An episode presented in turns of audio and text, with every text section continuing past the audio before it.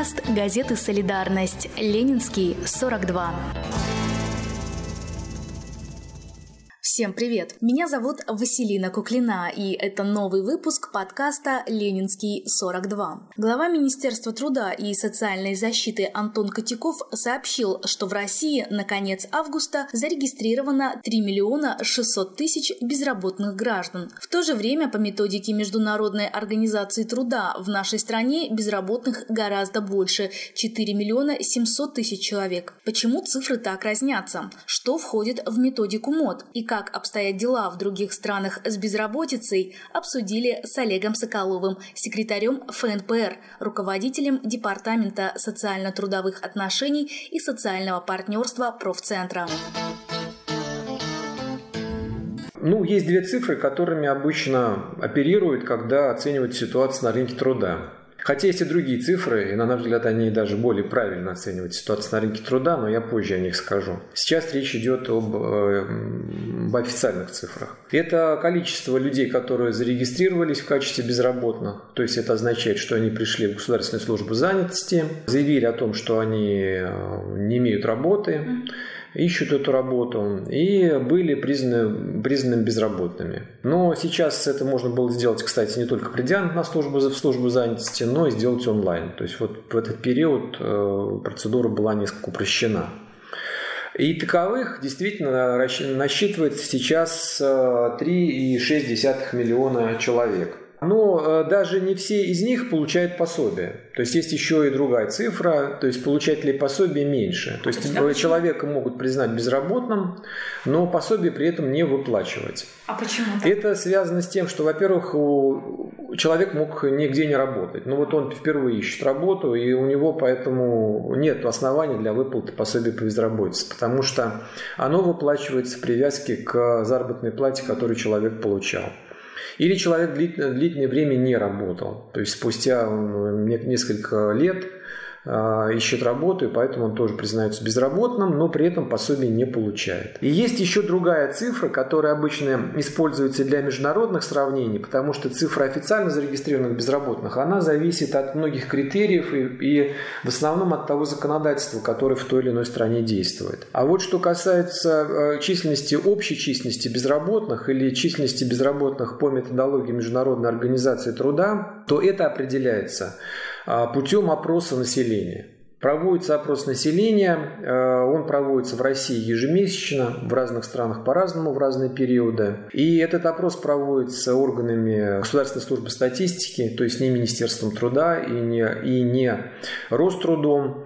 И на основании этого вопроса как раз определяется количество людей, которые, в общем-то, относятся к безработным. Там другие критерии. Они отличаются от критериев, которые применяются в государственных органах. А критерии следующие. То есть человек сам говорит, что, во-первых, он не имеет работы, у него нет работы либо какого-то другого доходного занятия. Ну, там он не является предпринимателем, самозанятым и так далее.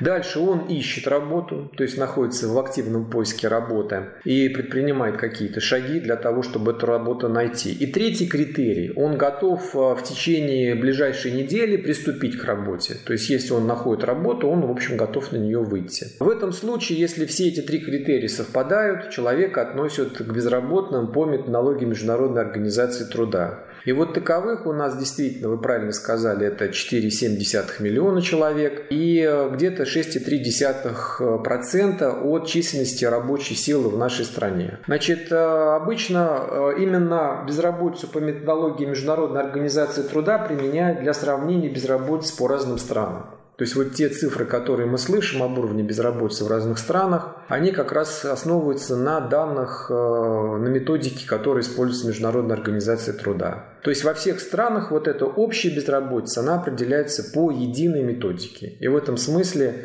значит, методика России, она не отличается от э, методики других стран. То есть мы просто здесь видим, что есть официальные безработные, есть вот это по методике МОД. И правильно будет, если мы будем оценивать э, безработицу по методике МОД. Абсолютно, вы правы. Более того, значит, у нас был очень э, большой разрыв э, между безработными по методологии Международной организации труда и безработными, зарегистрированными в службу занятости. Угу. И этот разрыв обычно достигал даже четырех раз. То есть у нас было безработных э, где-то порядка, э, даже там 700 тысяч доходила самая минимальная величина. Это безработных, которые зарегистрированы в службе занятости. А численность, общая численность безработности, то, то есть по методологии МОД, она достигала 3,5 миллионов и так далее. То есть вот был такой разрыв. Сейчас этот разрыв сократился. Он сократился в силу нескольких причин. Первая причина, потому что была увеличена пособие по безработице размер, он был увеличен до, э, максимальный размер был поднят до величины МРОД а, а минимальный с пол, полутора, до, до 4,5 тысяч с полутора был увеличен. Понятно, что часть людей, которые раньше, когда пособие по безработице было крайне низко, они не обращались даже в службу занятости.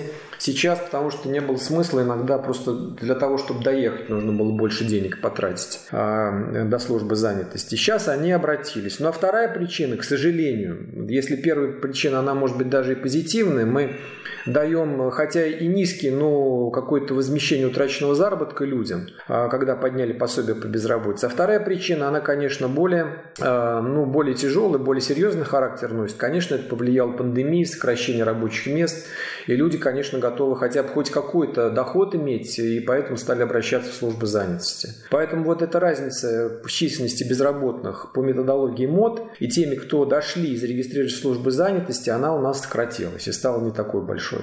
Но все равно разрыв небольшой есть. И как вы думаете, почему люди не идут в службе занятости и не встают на учет? Значит, они не идут по нескольким причинам. Одна из причин – это, опять же, потому что э, пособие по безработице все равно очень низкое. Угу.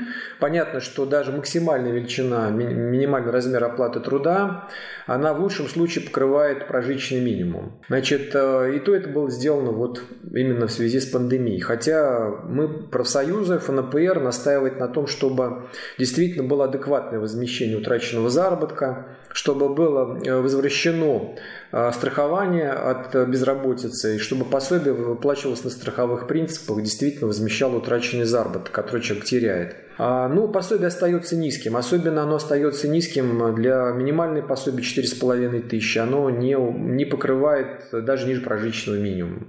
То есть э, прожить на него нельзя.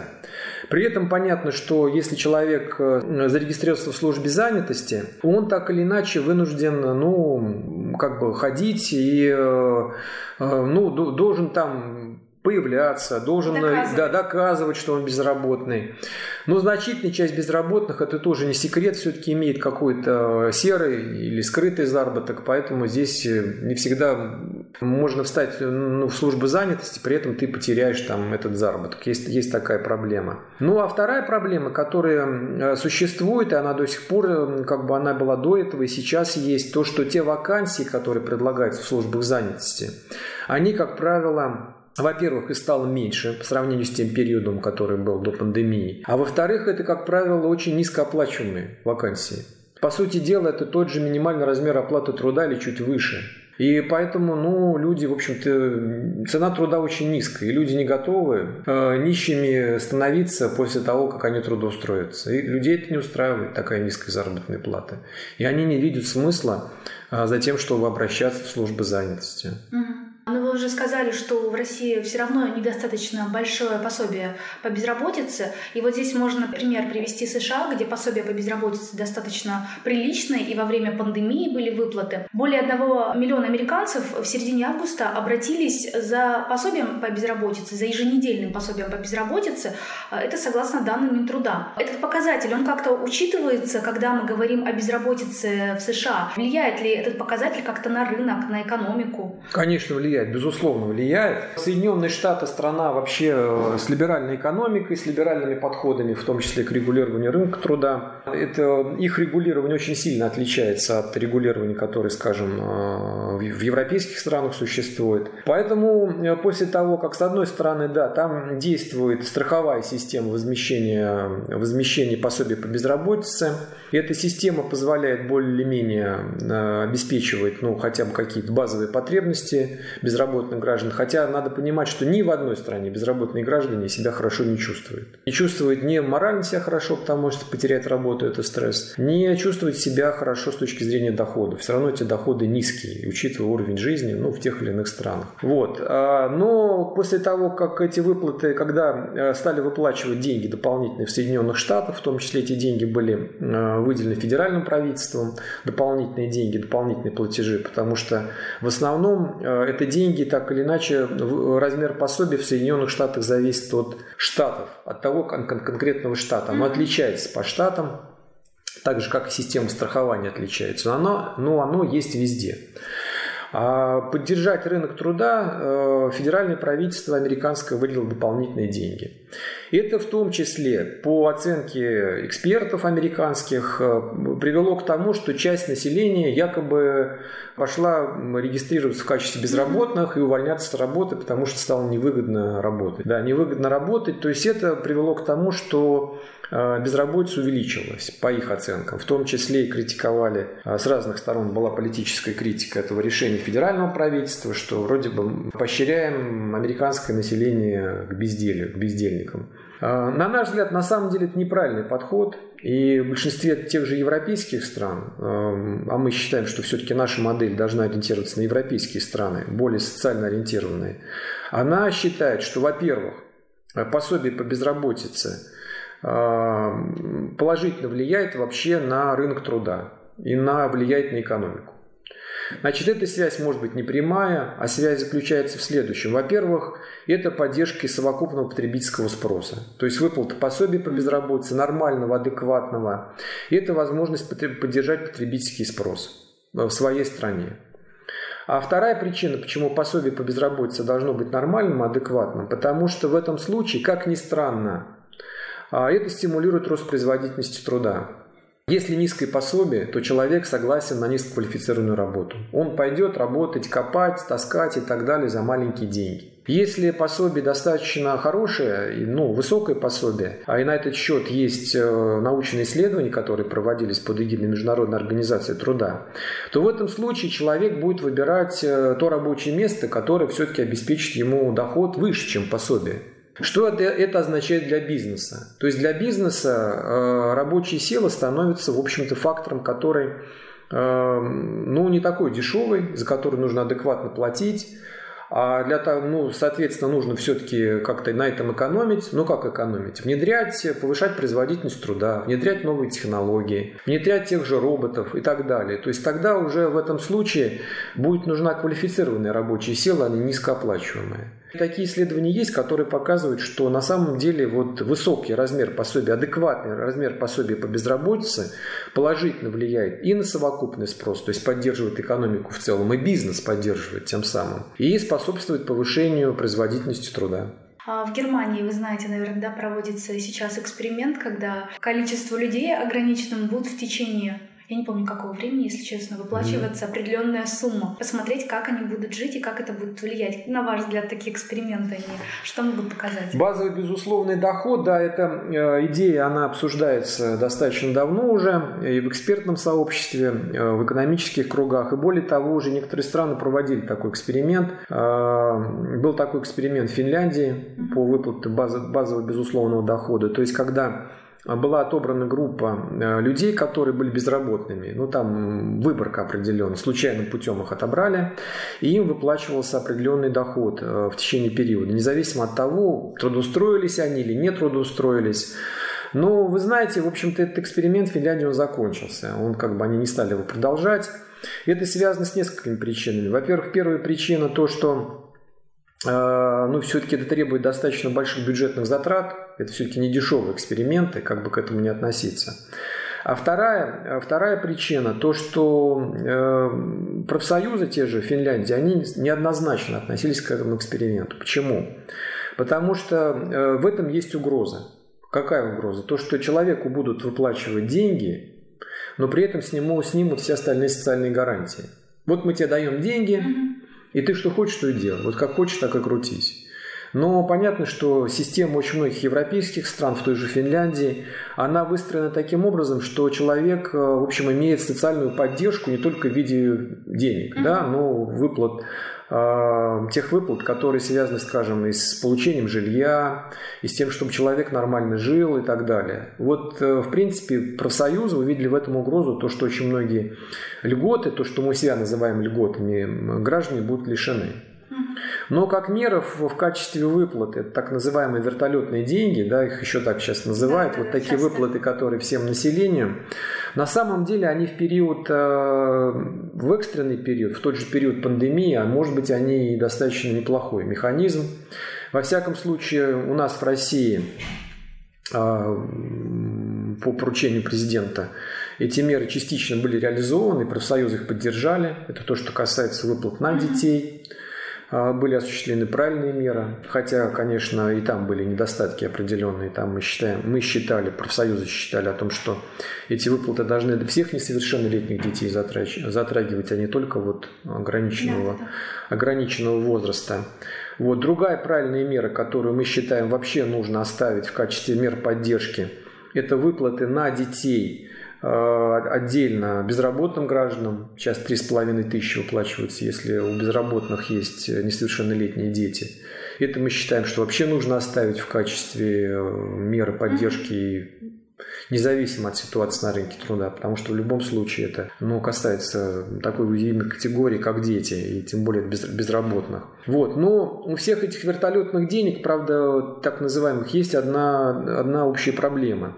Она касается даже не больше конкретных, больше не конкретных людей, а скорее, наверное, э, поддержки бизнеса. Вот по оценке, опять же, международных экспертов – очень многих ученых экономических, если деньги раздают всем, то, что касается бизнеса, не людей, а бизнеса, uh-huh. то они, как правило, э, попадают в руки и так относительно успешных предприятий. То есть те, которые э, уже как бы на уровне, на стадии банкротства находятся или понимают, что они уже не выживут, вот в ситуации тяжелой, там, социально-экономической, они эти деньги не берут, они их не спасут. И даже в тех же Соединенных Штатах как раз проводили исследования. Получается так, что деньги достаются, если их просто раздавать а, бизнесу, они достаются тем предприятиям, у которых и так относительно неплохо. А те, которые находятся в тяжелой ситуации, они эти деньги либо не получают, либо они их не спасают, они все равно банкротятся, и они все равно теряют а, рабочие места. Поэтому вот на наш взгляд а, российских профсоюзов – нам нужно думать о мерах прямой государственной поддержки в создании рабочих мест. И это самое главное. Никакие деньги, рабочие места сами по себе не спасут. Да, они помогут людям, это нужно делать, помогут поддержать потребительский спрос, это тоже нужно делать. Наверное, помогут косвенно там малому и среднему бизнесу в какой-то степени, который работает на потребительский рынок. Но этот рынок еще должен быть. Но за рабочие, за создание рабочих мест должно отвечать государство отвечать как стимулируя инвестиции в частный сектор, так и создавая напрямую рабочие места. Инвестируя государственные деньги в создание рабочих мест в государственном секторе. А, э, ну, в частности, большой государственный сектор э, в том же, в те, в том же Китае, несмотря на те же как бы, трудности, связанные с пандемией, он э, во многом и безработицу, и ситуацию с выплатами, с доходами населения во многом помог сделать гораздо более ну, мягкой по сравнению даже с европейскими странами. Как раз именно государственный сектор. У нас, опять же, мы считаем, что нужно восстанавливать бюджетные места – Э, в здравоохранении, как очевидно, что пандемия в, в, ну, показала проблему о том, что этих мест, так называемая оптимизация привела к тому, что ну, очень напряженная ситуация сложилась в здравоохранении в период пандемии. Этого не должно быть. Если бы сохранились все эти э, койко-места и так далее, которые были уничтожены в результате оптимизации, наверное, ситуация была бы полегче. Нужно создавать рабочие места и в производственном секторе. У нас есть госкорпорации, которые, в общем-то, созданы для того, чтобы не только получать прибыль, как какое-то частное предприятие, но и для того, чтобы создавать рабочие места там, где это требуется. И третий момент, о котором как раз было написано в письме Михаила Викторовича Шмак к Мишустину, в период пандемии мы это включили, это положение в проект генерального соглашения, в наш в том случае, если частный бизнес не справляется а, с сохранением рабочих мест, есть угроза закрытия предприятий, важных социально значимых предприятий, инфраструктурных, частных, мы считаем, что такие предприятия должны быть национализированы для того, чтобы и сохранить рабочие места, и для того, чтобы сохранить вот эти цепочки поставок, они чтобы не нарушались между предприятиями. Последний вопрос тогда. И на ваш взгляд, пандемия нас чему-то научила? Будут изменения в медицине, в создании новых рабочих мест, э, способием по безработице? Как-то будут решены вопросы? Мы считаем, что очевидно они должны быть. И более того, опыт пандемии мы постарались учесть в наших предложениях в Генеральное соглашение и те требования, то, что касается государственной политики по созданию рабочих мест, по а, созданию безопасных условий труда, по возвращению рабочих мест в сферу здравоохранения, созданию там новых рабочих мест. Мы все это включили в наше предложение по Генеральному соглашению. Но мы посмотрим на ту реакцию, которая, пока у нас нет этой реакции, как на это отреагируют и э, наши социальные партнеры, работодатели, правительство. Для них, мы считаем, это тоже будет критерием тому, научились ли они или нет. Хоть чему-то. Хоть чему-то. На сегодня у меня все. С вами была Василина Куклина. Услышимся. Всем пока. Подкаст газеты «Солидарность». Ленинский, 42.